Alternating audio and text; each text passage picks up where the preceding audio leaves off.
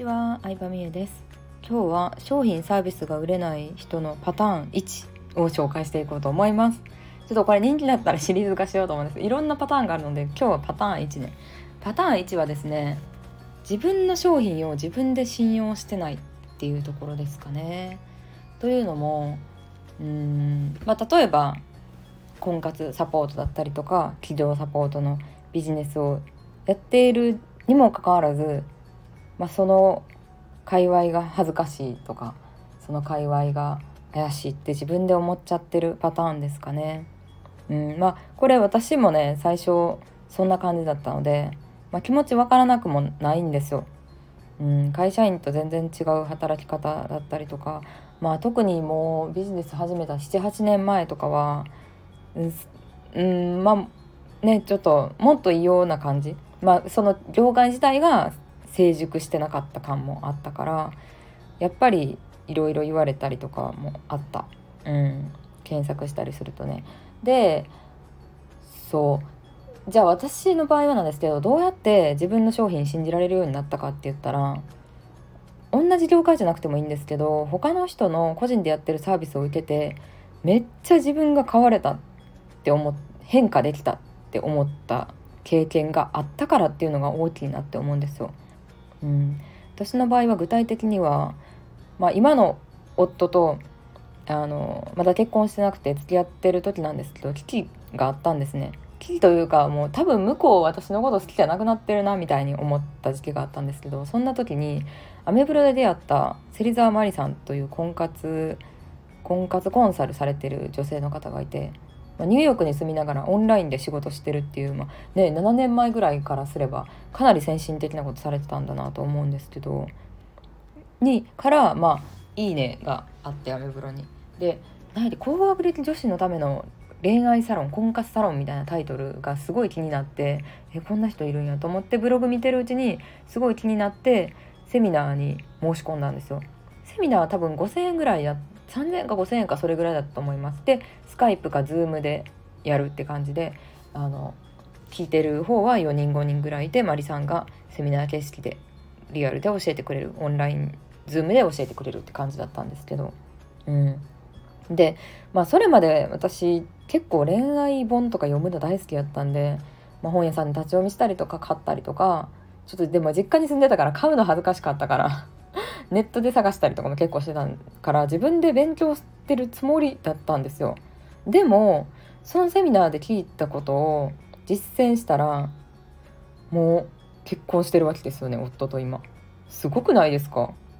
もうなんかそのセミナーで言われたことを実践したらめちゃくちゃ夫の反応変わったんですよ。うん、でそう今までさもうもう会うことないんかなぐらいもうこのまま別れるんかなぐらいにあの仲悪か仲悪かったというかもう向こう私のこと好きじゃないな雰囲気がすごかったのにマリさんに教えてもらったことをやったら、まあ、その次のデートですごいなんか夫がニコニコしてて、まあ、当時彼氏ですけど今度どっか旅行行こっかみたいに向こうから提案してくれたんですよ。えすごいみたいな。まあ、そうマリさんから何教えてもらったかっていうちょっと話すと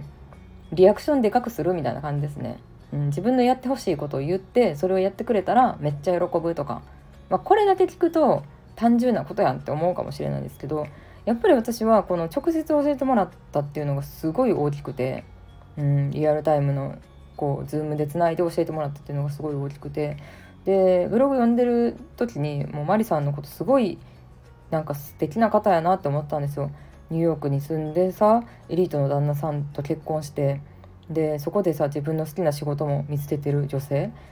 でそんな人に出会ったことなかったからもうこの人なんか憧れというかロールモデルやんすごいって思ってでその憧れの人が教えてくれたからさらに私の中に入ってきたっていうのもあると思うんですけどでそこからそのアメブロで見てるだけの時は正直ねちょっとまあ冷めた目じゃないですけどなんか遊び遊びみたいやなって思ってたりもしたんですよ。うん、なんかなんかキラキラしたお茶会の写真とか載せてほんま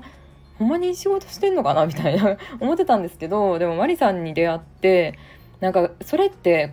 あの教えてもらったことって個人やからこそできることやなっていうのをすごい感じたんですよね。きっとそれって婚活相談所結婚相談所のさあの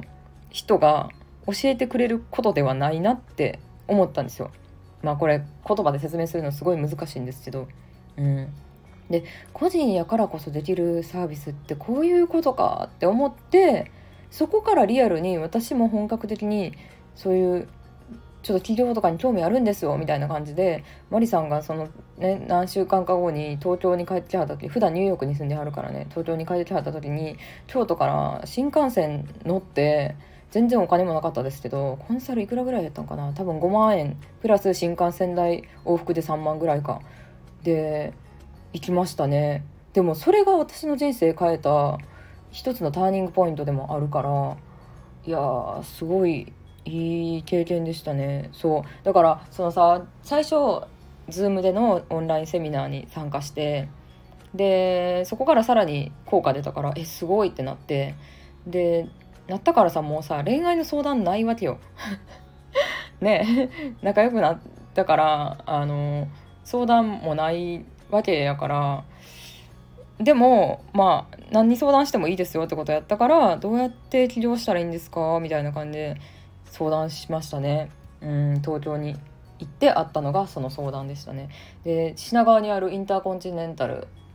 で会ったんですよラウンジで。もうそのインターコンチネンタルすごいんですよこれまた。吹き抜けもう5回、まあ、10回分ぐらいの吹き抜けがすごくてもう高級感がすごすぎて当時節約 OL ブロガーだった私にとってはもうビビりまくってたんですよ。なんでねそんな節約めっちゃ節約してたんですよ当時でもねその往復のあの移動費とマリさんのコンサル代で8万円ぐらい使ってでインターコンチネンタルもえすごいみたいな感じで結構それほんまに良かったなって思いますねそこケチらんくて。うん、もしかしたら今の私いい品かもって思うぐらい自分を変えてくれたきっかけなんですよね。まあそんな感じでマリさんの話めっちゃ長くなったんですけど、まあ、自分自身が受けてえすっごいいいなってえなんか私もこんな風に女性を幸せにできる仕事してみたいなって心から思った。そう思わせてくれる人に出会えたっていうのがやっぱ大きかったですかね。うん。ね。なんか私の知ってる世界はまだまだ狭かったんやって思ったからそういう人にやっぱ一人でも二人でも出会うとなんやろな全員が全員お遊びみたいなビジネスしてるわけではないねんや。ほんまに本気でこう人の人生変えたいと思って本気で向き合ってる人もいっぱいいるねんやって知ったらそこからやっぱりそういうアンテナ張ってるとなんかちゃんとした人に出会えたんですよね。うん、なんかちゃんと真剣にやってるコンサルの方だったりとか、まあ、本当にいい素敵な方にいっぱい出会えたからうんなんかその最初の一人に出会うかどうかっていうのが大変ではあると思うしなんかそこを根気強く探すっていうのが大事なのかなって思いますね。うん、なので自分自身がその反対の立場で経験してみるっていうのが一番手っ取り早い気がするし、うん、反対の立場で経験したのを本気で同じ感同じ感情になる人をなんか増やしたいってなんか本気で思うことが大事な気がする。うん、難しいですけどこれなんか論理論理でも論理的に言うとそんな感じですね論理的に説明したいから私は、うん、自分が逆の立場をして楽しいと思うかどうかですかね。はいということで今回はうん売れないパターン1自分の商品を信用してない。やっぱ自分が一番ね信じることが大事で私の今のマインドはもう完全に出来上がっちゃってるんですけどどんな感じかって言ったらうんもうなんやろこんなチャンスないでって思ってますね。うん私みたいな人もいいひんし私みたいにすごい商品売ってる人もマジで他にいい品でとは思ってますね。うん、だからまあ買うか買わないかはもちろんそのお客さんが決めることなのでまあ押し売りはしないですけど少なくとも私はそのマインドでいますね。で選んでくれた人はもうマジでラッキーと思うし、まあ、私広告も出してないので私のことを見つけるの自体がすごい難しいと思うのでうんそこはねもっともっと